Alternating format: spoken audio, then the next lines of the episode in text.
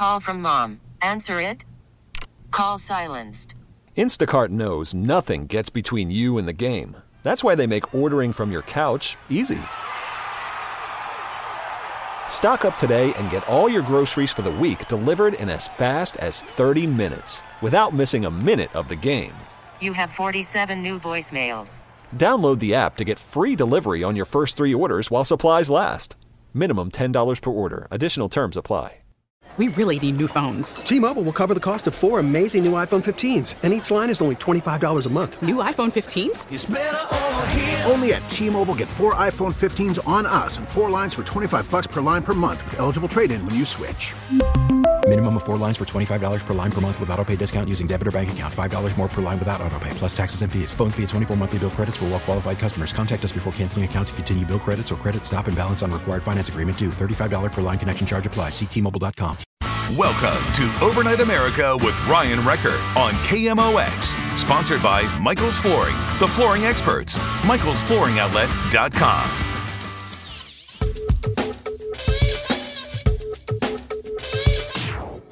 And welcome back. It's Overnight America. I'm your host, Ryan Recker. And on Facebook, Ryan Recker Radio. You can go like the page right there. It's oh so easy.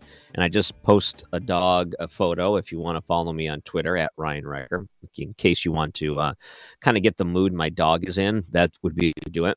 So we're still talking about what's going to happen if another stimulus package is going to go through. There's already been multiple stimulus packages. Uh, a couple of them have included individual payments. And there's a big debate right now with Republicans. And there's a group of ten of them that met at the White House. Uh, well, at least uh, I didn't do a head count. But there's a group of ten that want to meet with Joe Biden, who did meet with Joe Biden, led by Susan Collins. And she had a press conference earlier to talk about what they discussed, uh, where it's going. You know, when I look at this, I wanted to point out one thing, and this is a big part of the contention when it comes to the amount of money we're spending. So when it came time for the election to roll around, there were lots of people that said, this will be great if we get Joe Biden in because they'll give us lots of money. We're just going to continue to print it out. We'll get thousands of dollars, probably multiple rounds of it. You know, we got the six hundred before the end of the year. Now we're looking at, oh boy, look at this. Uh, we can get another fourteen hundred. We can get two thousand. This is what they promised. And then, you know, eleven days passed in the presidency. And then very impatient people on social media. I voted for that two thousand. Where is it? It's the very much Obama phone way of thinking where, hey, we're just going to get everything for free. If we vote for this person, then realize it doesn't work like that. So they have their own plan, and there's different things they want to do. And the Republicans want to put about six hundred billion dollars on the table for another coronavirus relief package. The Democrats want to put closer to two trillion dollars. So there's a big discrepancy between the two of them. And it's about finding where that's at. Even during the press conference today, uh, talking about the COVID bill. And this is before the Republicans met at the White House with President uh, Biden. So keep that in mind. I have a follow-up to this, but this is what the reporters were asking. Uh, on Friday, we heard the president come out and say that while he wants to pass the, this bill with support from Republicans, if we can get it, it has to pass with no no ifs, ands, or buts, as he put it. That if we can, should we take that as a sign that the president recognizes he may have to be abandoning his hopes for bipartisanship? I think it's hardly an abandoning of bipartisanship. We're still at a phase where the House and Senate are working through, as you know, from covering Congress, uh, the entire reconciliation, what the process would look like on the budgetary front this week. Uh, Senator Leader Schumer and Speaker Pelosi have both said they would also like it to be bipartisan.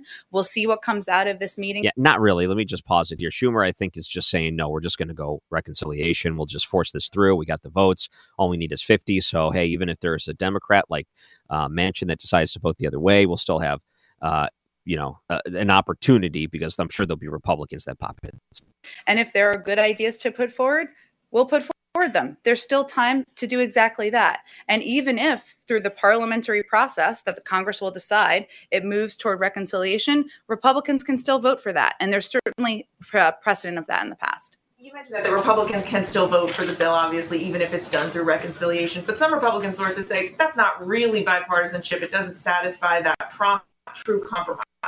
Well, I think that the one in seven American families who can't put food on the table uh, and the teachers who are waiting to ensure sure that schools have uh, the ventilation, the P P E, the testing they need. Uh, those they will tell you that they expect their members to meet this moment. And uh, we saw this as a good faith proposal they put forward, good faith effort to have a discussion. The, the president's inviting them here in good faith, uh, and we will see where it goes from here. Okay, let me just point out, too, and I have to replay this because the way that they are framing this, and if you want to talk about this, you can, three one four, four three six, seven nine zero zero. Also eight hundred, nine two five, eleven twenty. I have the text messaging up if you want to message that way. But it was on Fox News Sunday with Senator Bill Cassidy. I wanted to play this because I think it's good to put a counter argument onto what the White House is putting out. Give me the biggest ticket items that you would include from the president's package and the couple of big items that you would exclude. So we have one hundred sixty billion dollars. We match this figure when it comes to vaccination uh, to increase capacity to make more vaccine more quickly, as well as to adapt to these variants which are coming across. One area that we decrease, he has one hundred seventy billion dollars for schools. Now, we've already given schools one hundred ten percent of what they what they usually receive from the federal government. Parochial schools have opened with a fraction of that money. Charter schools are opened. The real problem is public schools. That issue is not money. That issue is teachers' unions telling their teachers not to go to work. And putting one hundred seventy billion dollars uh, towards teachers' unions' priorities, I t- it takes care of a Democratic constituency group, but it wastes our federal taxpayer dollars for something which is not the problem. We have twenty billion dollars to get kids back to school on top of the roughly sixty-six billion dollars, which is on top of the fifty-seven billion dollars schools normally get. We can get kids back to school without, you know, kind of bailing out the teachers' unions. one hundred percent true. This is so good to point out. You've already funded the schools, which haven't been working in full capacity to begin with. And then you had two other stimulus packages that have put money on top of that already. So it makes you wonder, how much money do you have to throw at this? And what are you throwing at this point? And I wanted to add one other thing to this. And one of the reasons that they talk about the stimulus package is the individual check portion of this thing. So Biden proposed fourteen hundred dollars. I think a lot of people believe that they're going to push two thousand dollars, you know, the, the full ooh, two grand. If you qualified for this sort of thing. Republicans are coming in and they're saying, OK, we want to cap that at a thousand dollars. We want to make sure that if you're filing, that it's for those that are at an income that's not above like a hundred grand. OK, so this is what the Republicans said. They said, as a couple, if you're married, you can make up to eighty thousand dollars and you would still be able to get a stimulus. If you're an individual, you can make up to forty thousand dollars and still earn a stimulus. So if you're a married couple with kids, eighty grand, you know, this is good. The Democrats say, no, no, no, you should be able to earn up to a two hundred thousand dollars and still get stimulus money. Now, the Republicans are looking at that and saying, dude, we got to figure a way to cut some of this stuff. If you're making two hundred grand as a family, do you really need this extra thousand dollars that we're going to throw your way? I mean, if you're making two hundred thousand dollars right now, two hundred thousand dollars a year in a household, Are we are we going to put ourselves further in debt so we can give money to those? Should we more or less try to focus on those that are lower income earners because that's where the impact is needed? That is one hundred percent true, and that's the way it should be. That's the way it should be. So we'll take some of your calls on this right after the break. three one four, four three six, nine hundred or eight hundred, nine two five, eleven twenty. Uh, real quick, let's go to Amy who's calling in. Welcome to Overnight America. Hi, Ryan. Hi, Amy. Are you there? Oh, there we go. I hear you now. I'm go here. ahead. Um, do you believe, I was just listening to about the stimulus package. I'm a firm believer that they should put a salary cap on it. What do you think? Mm-hmm. I yes. think two hundred yes. people making two hundred thousand dollars. It's absurd. Yeah, if if you're upwards of making two hundred grand, it, I okay, so I'm going to play devil's advocate here for a second, but I'm still siding with I think this is stupid if you're making two hundred grand and you qualify. Devil's advocate, you're living in California. And it's skyrocketing cost of living. And you're thinking to yourself, okay, you have to make, you know, fifty grand just to live in a studio apartment in Los Angeles or whatever. So they don't want to exclude them. So you want to cater to the couple of million people in Los Angeles and San Francisco. And then we're going to apply that across the country where there's rural areas. Like if you're here in Saint Louis and you're making two hundred grand, you're living good. You're living real good. It's not necessary. It's not scalable across the United States that way. So, and I'm going to go back to thinking two hundred thousand dollars a year. you are making enough money that you don't need a government handout. And we're already talking about trillions upon trillions. Are you going to actually have an economic impact? So are you going to spend that money? Are you going to do something else with it? And studies show that if you are living above a certain means, that you're saving this or you're paying down debt or something along those lines. You're not actually reinfusing it into the economy. The ones that are doing it are the ones that are in an income that are lower, and that's what the Republicans want to put a cap on that. And I think that's necessary so we don't keep just spending trillions when we don't need to. I agree. Yeah. So I, what would the cap be for you? Um, I guess I would say one hundred thousand dollars. I guess it depending okay, on the before, size of the family. Yeah, and before the cap was seventy-five to one hundred, and that's what they've traditionally have done with the individual payments in the last two. So seventy-five to one hundred. And even that, if you think about it, you're making one hundred grand as a family. It's just so when they put this out, you weren't excluded. At this point, we're talking about a third round of it. So you've been already included a couple of times. Even if you're making a hundred grand, is is it really necessary to keep popping it out there? Probably not. Especially family. I, the, the way the Republicans, fam- especially if you're a family of two. If you're a family of two, if you're just married with no kids. Now, if you have kids, you know, kids qualify regardless, right? So you might still get the six hundred per kid or whatever. That we're talking about what the, an adult would be able to do. So that too. Um, yeah, there, there's so much that goes into it. And when we're spending and we're talking about trillions that we can't afford already, you have to be a little bit more frugal as opposed to just throwing it out there. Uh, Amy, thank you very much for your call. Good to hear from you. That was a good call.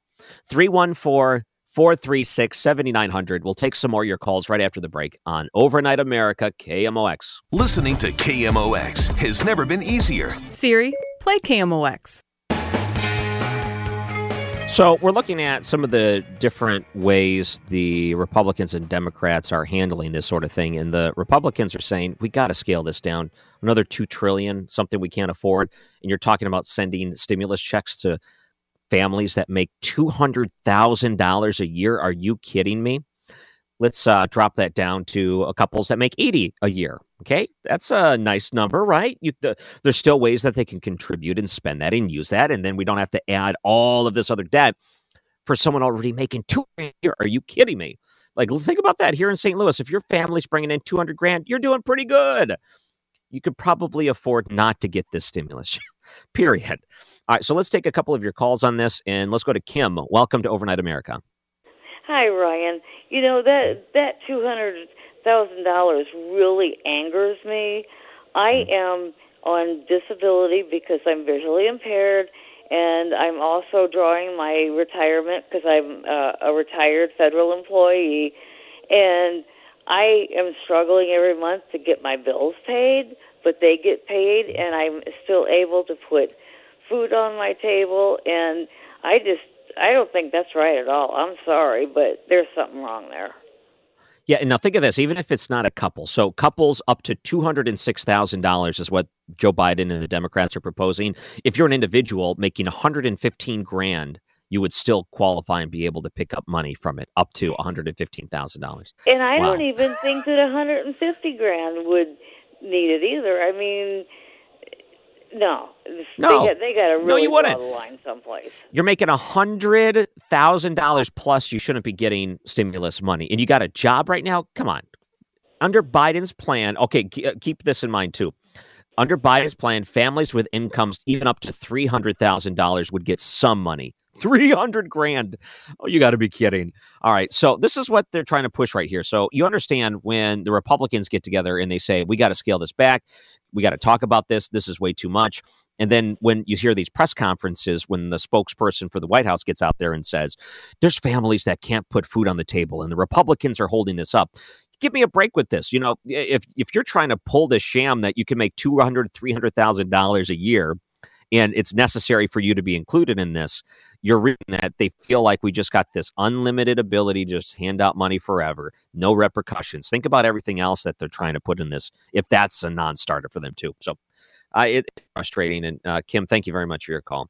Super frustrating. If you're someone that is listening to this and you're you're making, you know, forty a year, like the Republicans are saying, a year, twenty a year, and you're saying, okay, I'm going to be in the same boat as someone making two hundred K. What a joke.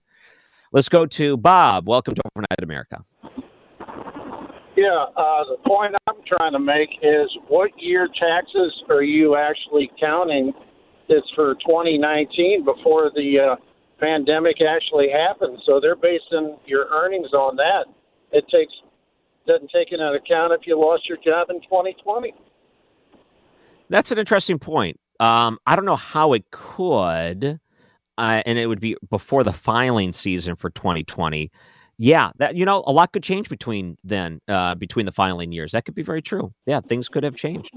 It doesn't uh, account for that. It doesn't also account for if they're already filed for unemployment, if they're getting federal benefits that way, and if they're using that as an indication. But um, but how about this? Even if, let's say, in two thousand nineteen, you made two hundred thousand dollars, three hundred thousand dollars a year, and then somewhere during the pandemic in two thousand twenty, you you drop off in there, but you were making two hundred, three hundred grand a year. Um You would think, hypothetically, you would have something saved, hopefully, and then it would still uh, be able to look at the taxes as a pretty good indicator if you need it or not. I would hope at least. Yeah, it's just, uh, you know, the numbers everybody's throwing out there doesn't take into account if you lost your job in twenty twenty. There's, uh, sure, you should have uh, some money saved up, that's for sure. You know, I mean, I'm doing fine. What I did with my stimulus is gave it to my daughter that just graduated college that didn't get anything, and my other daughter that lost her job, and you just play it forward. I'm sure that's what a lot of people did. Maybe. Yeah. Thank you very much for the call. There's really, I don't know if there's a good way for the government to do it other than using how you filed on your taxes, because how you file is, you know, you're certifying, you're under penalty of law. If we were to just do it where people had to claim it, there would be a massive amount of fraud. I mean, a massive amount. So we want to try to cut down on that and just make it easy, because if you want to get the checks out quickly, you just use the data that's on file for the I R S. And since the I R S filing season was pushed back, I don't even know when you can file. It's somewhere this month. Normally, you'd be able to do it by now. But even if they were to have updated info, are they going to use that? Or are they using something different? And then again, I haven't seen any of that written down because they haven't really talked about it. Uh, they're, if they're changing that, if anything, I think they're going to use at least the same standards other than changing the income level and then just moving it to the and applying it to the new one. But if you want to know how that went, a couple hours ago at the White House, Republicans did meet with uh, the White House uh, and Joe Biden. Susan Collins came out and gave us an update. We have just had a very productive, cordial two-hour meeting with the president and the vice president and some of their key aides to discuss the next steps on the COVID relief package. We outlined for the president the provisions that we have proposed as part of an approximately six hundred billion dollars package. He uh, explained in more depth areas that uh, were not fleshed out as much in the package, the one point nine trillion dollars package. And it was a very good exchange of views. I wouldn't say that we came together on a package tonight. No one expected that in a two-hour meeting. But what we did agree to do is to follow up and talk further at the staff level and amongst ourselves and with the president and vice president on how we can continue to work together on this very important issue. All of us are concerned about struggling families, teetering small businesses, an overwhelmed healthcare system, getting vaccines out and into people's arms, and strengthening our economy and addressing the public health crisis that we face. So I think it was an excellent meeting, and we're very appreciative that as his first official meeting in the Oval Office, uh, the president chose to spend so much time with us in a frank and very useful discussion. Yeah, I think that you're going to find out um, who's running the party now. So if Joe Biden gets in there and says, no, we're still putting the cap at three hundred thousand dollars for a family income to still re- get some relief money in something like this. The same amount of money you would get if you're making twenty thousand dollars is kind of a slap in the face for everyone that has truly been struggling. All right, so when we come back right after the break, we'll take a look at the weather, and we'll be joined by uh, author of a book called Reframed. Uh, Stuart Shanker is his name, on self-regulation and how to get through some of the bad behaviors you may have picked up over the past year because of COVID. That's coming up next on Overnight America, K M O X. Call from mom. Answer it. Call silenced. Instacart knows nothing gets between you and the game. That's why they make ordering from your couch easy. Stock up today and get all your groceries for the week delivered in as fast as thirty minutes without missing a minute of the game. You have forty-seven new voicemails. Download the app to get free delivery on your first three orders while supplies last. Minimum ten dollars per order. Additional terms apply. Selling a little or a lot?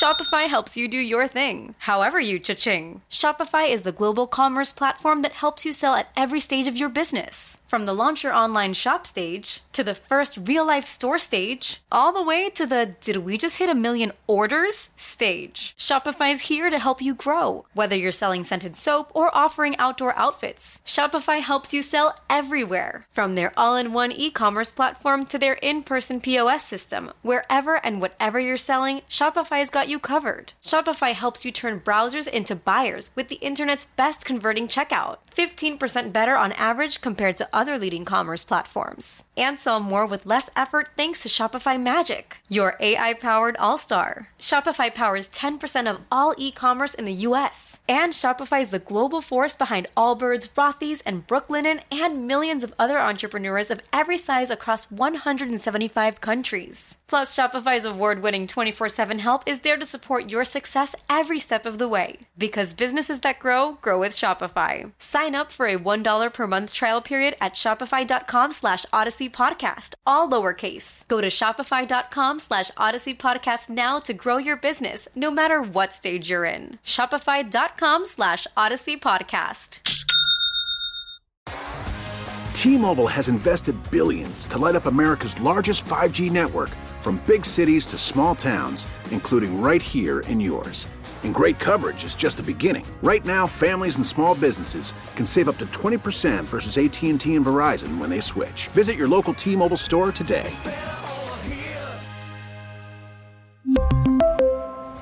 Plan savings with three lines of T-Mobile Essentials versus comparable available plans. Plan features and taxes and fees may vary.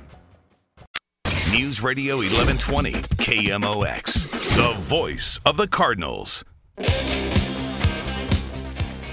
He's the author of a new book that's out called Reframed, and we're looking at self-regulation and some of those things that may have slipped through the cracks the last couple of months through COVID. Author Stuart Shanker, thank you for coming on to K M O X. My pleasure, Ryan. Yes, we've picked up some uh, bad habits, maybe some good ones. Our intentions were to pick up good ones on the onset, but I feel like that has been since turned into bad habits.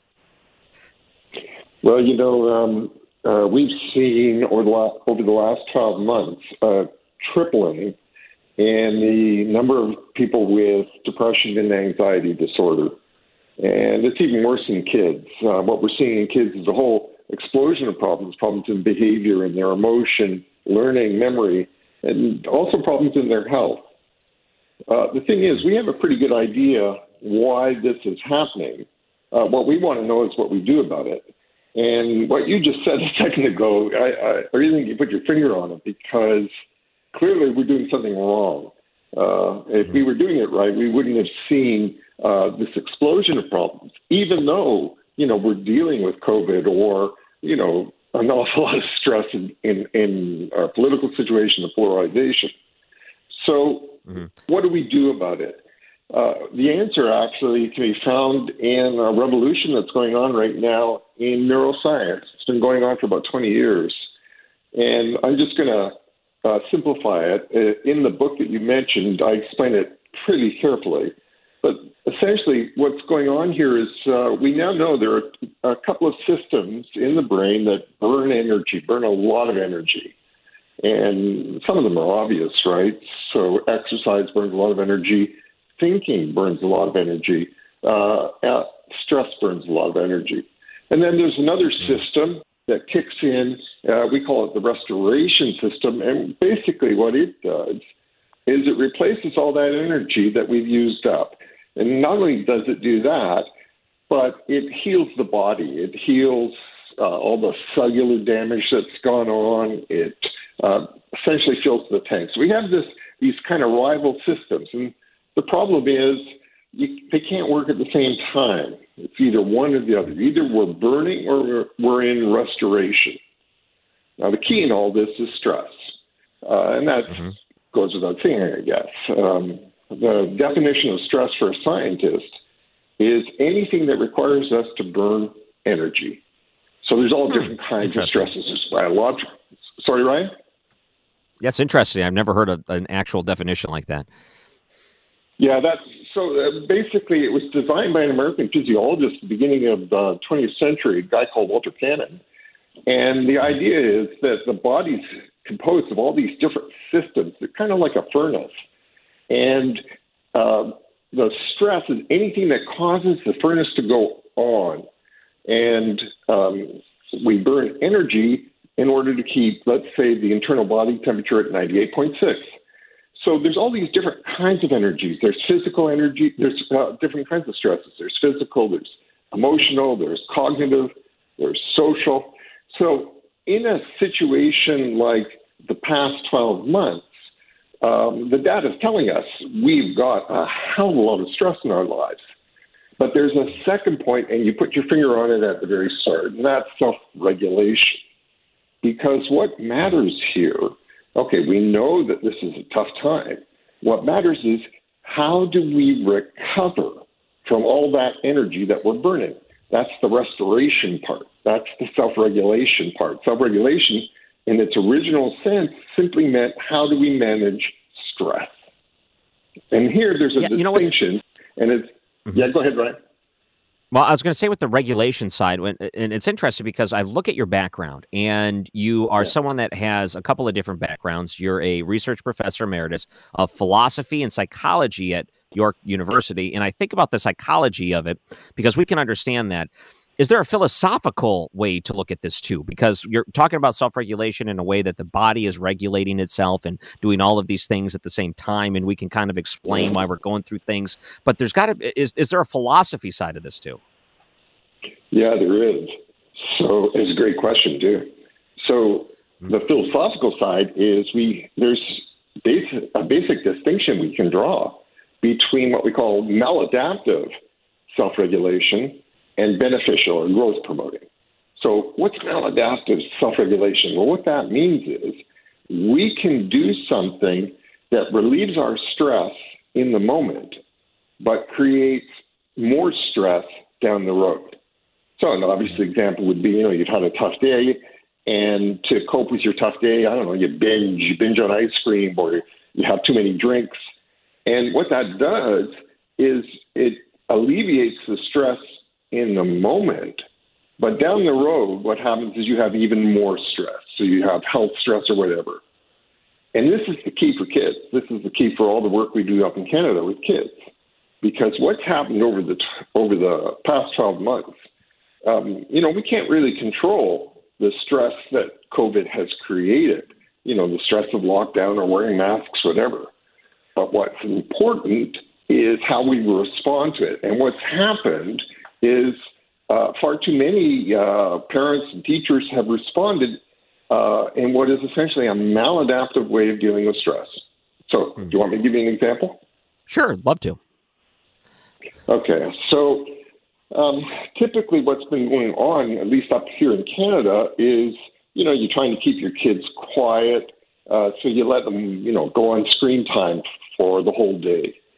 But what happens in Uh, when a kid is, you know, watching a movie or playing a video game, whatever, is they're actually, if we go back to where I started with those two systems in the brain, they're actually burning a lot of energy, even though they may not be moving, even though they may not be quiet, they, even though they may be quiet.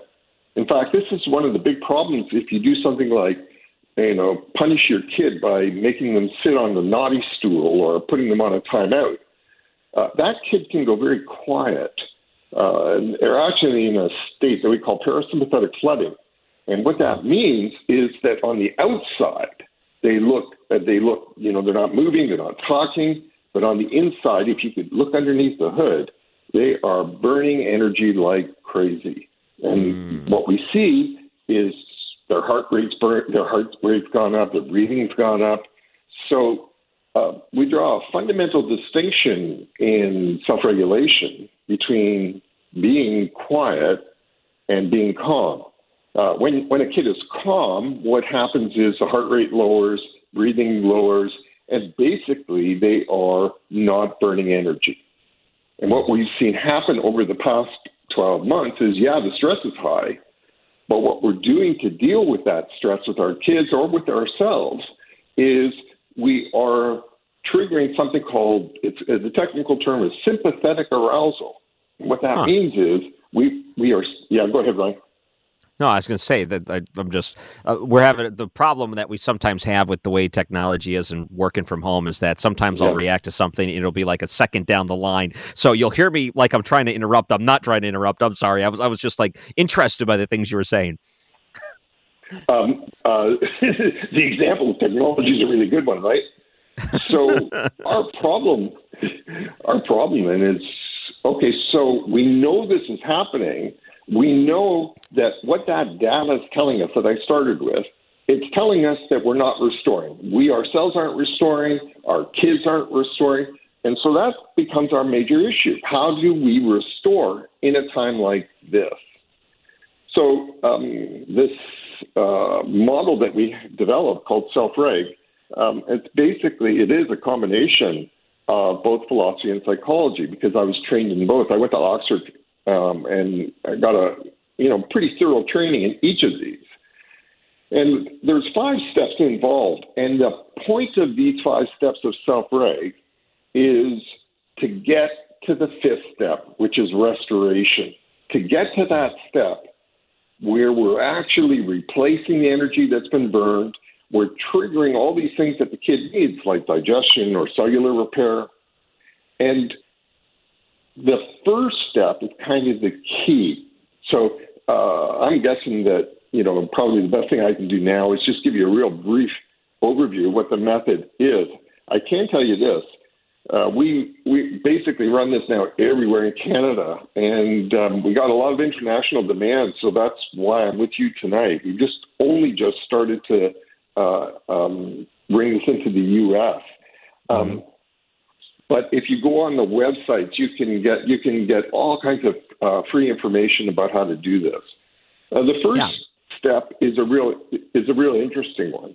Um, so the first step of self-reg is called reframing, and what that means is, let's say I'm you know I'm working with my own child or I'm a teacher, I have to learn how to distinguish between misbehavior and stress behavior. And stress behavior is a new concept. Stress behavior is something that we've only learned about clinically over the last twenty years. And we teach, you know, what are the signs of stress behavior? Why does this matter? It matters because if it's stress behavior and you punish the child, then you're actually going to make that child's stress even worse. You're actually going to increase that energy burn, that sympathetic arousal. So we need to learn, when am I dealing with misbehavior, which is deliberate and intentional? When is it stress behavior? And what do I do if it's stress behavior? And now, guess what? What we're seeing is just a ton of stress behavior, and not just in kids. So I have a pretty strong feeling that an awful lot of the political chaos that we've been going through is actually the result of incredibly high stress loads, and not just COVID stress. So that I um the second step. Okay. Yeah, go yeah ahead. Because when you go through these steps, it's fascinating to think that there's different applications for this, because when you think about self-regulation, you think about your own self, but then you look at the relationships that you have with other people yeah. or within your family yeah. and how those sort of things could play out. Just real quick, because you were talking about how Canada, now we're starting to learn about the book here in the United States starting to catch on. If people wanted to look up your book, Reframed, where can they find it? Uh, I believe that there are plans right now to bring it into one of the big chains in the U S, but for the moment, you have to go to Amazon. Um, and yeah. uh, what, what's exciting about this is we learned something real basic. And that is, first of all, there's no such thing as a bad kid. And mm-hmm. I know it's hard to hear that, but it's true. Um, we can always change a trajectory. We have worked with kids that you wouldn't think had a chance. And it's incredible what we could do. And I'm not just talking behavior. I'm talking about kids that appear to be doomed to fail at school. And we can turn that around because there's a stress problem. So what this is really about, what this self-reg method is about, is um, we're trying to inspire now a sense of hope in everybody. Hope for yourself, hope for your kid, hope for your country. And give you the tools that this is more than just hope. Give you the tools that you can actually begin to manage your stress in a way that is restorative. Yeah, what's fascinating to me when I look at, at least with my own children, and I have a six-year-old, the way my wife interacts with my son is so much better when it comes to changing his behavior. She knows exactly what to do and say, and it's not natural for me as a dad. But, man, I can see her get in there and just change things instantly. But w- when you talk about adults, I mean, sometimes it's easier to change that trajectory of a kid. And as an adult, it seems like it's a lot harder because people are set in their ways. They're yeah. stubborn. They don't want to change. They don't think they have to change. They could be self-independent in that sense where they don't have to rely on someone else. So they feel they they, they don't have to do that. Do you find that once you get to a certain point in your life, it just becomes too difficult? Okay, so that's, uh, you made two great points there. First of all, I can really resonate with what you said about watching your wife versus yourself. I got the same thing. Uh, if your wife wants a job, she can come work for us. Um, but uh, you know what? Uh, there's never an age at which we can't change. Um, and we've done a lot. We're doing a lot of work right now with uh, with seniors, with the elderly. But here's something really interesting. The way you help somebody change is not by yelling at them, not by arguing. In fact, what you're going to do is shut up. What you have to do is you have to listen. And we talk about listening with our eyes as well as with our ears. Um, and so what we need to do is, in order for change to be possible, no matter what the age, that kid or that adult has to feel safe. When they feel safe, all of the energy burning systems shut down. So the first thing you've got to do is, and we do this over and over, we teach our therapists, don't, you know, don't get in their face. Don't try to persuade them. Instead, calm everything down. Reduce as much stress as you possibly can. Sometimes what it, all it takes is a gentle touch on the shoulder, turning off the lights.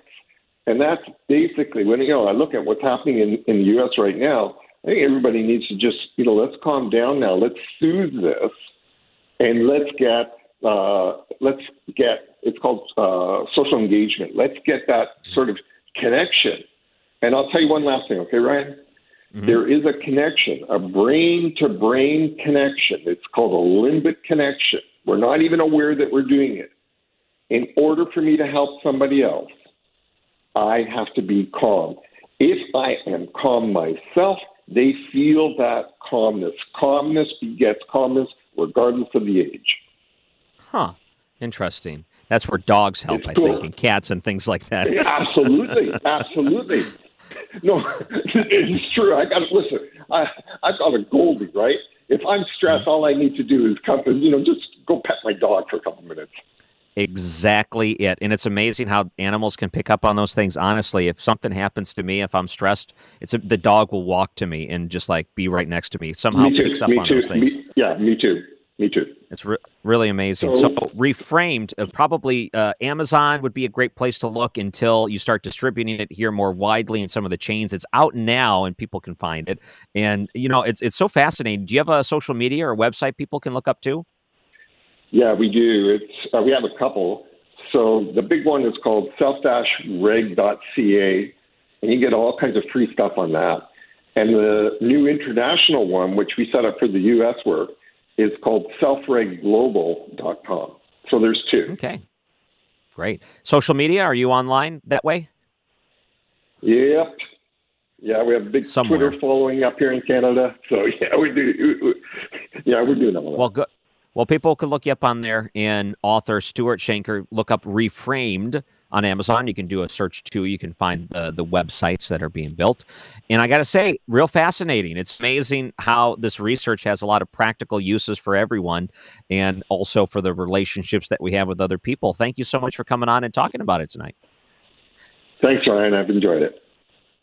So the book, again, Reframed, with author Stuart Shanker, S H A N K E R. You can do a search for them, find some of his work. If any of that sounds interesting to you and you want to learn more about it, yeah, go look up that book on Amazon, Reframed. This is Overnight America, K M O X. This is Overnight America, sponsored by Michael's Flooring, the flooring experts. Michael's Flooring Outlet dot com on K M O X. Here we are in Overnight America. I thought that was real fascinating. That really went in a direction that I was not anticipating. And sometimes when you bring these interviews in, I really don't know exactly what the guest is going to say. I'm just coming into it, much like Larry King used to, with a lot of curiosity. And then he says something that is just so fascinating that you think, wow, um, I could probably sit and listen to a lecture of this. In a way, it's I'm very selfish. I get the opportunity because of this radio show to use it to further my own uh, curiosity and the endeavors of trying to learn things. And I hope that you enjoy them too. And I think that we do. So I wanted to bring this up because there's an update to the whole GameStop story. So GameStop and some of these other stocks that were targeted based on different online groups now seem to have shifted towards silver. So the trading that happened, like GameStop turning from like a twenty dollars stock to a three hundred fifty dollars stock. Now they said, you know what? Silver is way undervalued. We need to start going towards that. So on Reddit and forums like Wall Street Bets and other places in social media, they encouraged investors to buy silver. So that means the cost of silver shot up. Meanwhile, GameStop shares continue to drop. The prices are still very high. People are holding on to some of it, but it's not as high as it was before. Over the weekend on C N B C, I saw this. Dennis O'Leary, who's Mister Wonderful on Shark Tank, was debating the whole thing when it came to GameStop. And people are upset. They're upset because they look at it and they say they shouldn't be able to do this. They shouldn't be able to organize and buy stock to manipulate or whatever it may be. And Dennis O'Leary stepped in and said, no, this is good. This is what should be happening. And I thought, you know what? Good for him to go in and bring this up, because a lot of times different members of the media, they don't side with the uh, the small guy. They say, oh, no, we need to regulate, regulate, regulate. When he goes in there and he said, OK, what are you trying to do? You're trying to save me from myself? Not simply about an individual company or an individual issue. It's about the honesty of the marketplace and the reliability of the marketplace and the danger a defective and dishonest marketplace has to our economy. What do you think, Kevin? I don't agree with any of that. The truth is the market has always been a speculative place. No, but I, I think you have to hear the other side of this, Bill, because at the end of the day, there's some very powerful forces in play here that are actually good. So let me take a shot at it. The definition of the market is speculation. When you buy and stay long a stock, you're speculating the profits you hope are going to come finally appear, and you take that risk. The best thing we could do for this market now is leave it alone and just shine the light of transparency on it. If you are short, let it be transparent. You now run a new risk that these effective social media vigilantes are going to come after you and squeeze you as a short. That's going to make a lot of hedge funds think a second time before they try and go short stocks, which I think is great. But here's the point that I think everybody is missing. Four or five years ago, we had one hundred million Americans with nothing set aside for their retirements. We still do.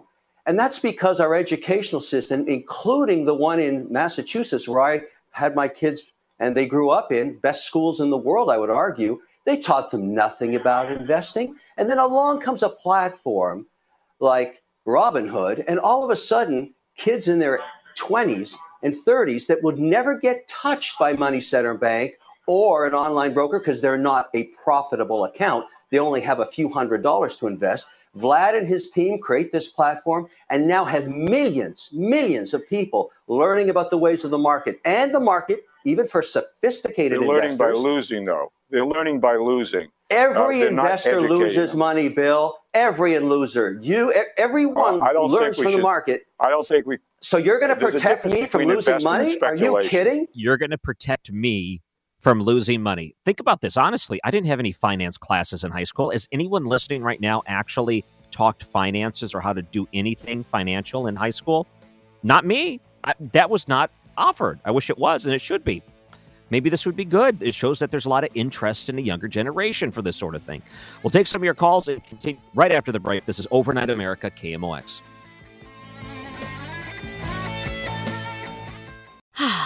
Spring is a time of renewal, so why not refresh your home with a little help from Blinds dot com? We make getting custom window treatments a minor project with major impact. Choose from premium blinds, shades, and shutters. We even have options for your patio, too. Blinds dot com invented a better way to shop for custom window treatments. There's no pushy salespeople in your home or inflated showroom prices. Our design experts can help you find the perfect window treatments on your schedule. We'll even send free samples directly to you. Plus, we can handle the measuring and installation for you. Unlimited window treatments installed for just one low cost. And with Blinds dot com, you'll always get transparent pricing. No hidden fees. Our free shipping and one hundred percent satisfaction guarantee can put the spring back into your step. And into your home, too. Shop Blinds dot com right now and save up to forty-five percent. Up to forty-five percent off for a limited time at Blinds dot com. Blinds dot com. Rules and restrictions may apply. T-Mobile has invested billions to light up America's largest five G network, from big cities to small towns, including right here in yours. And great coverage is just the beginning. Right now, families and small businesses can save up to twenty percent versus A T and T and Verizon when they switch. Visit your local T-Mobile store today.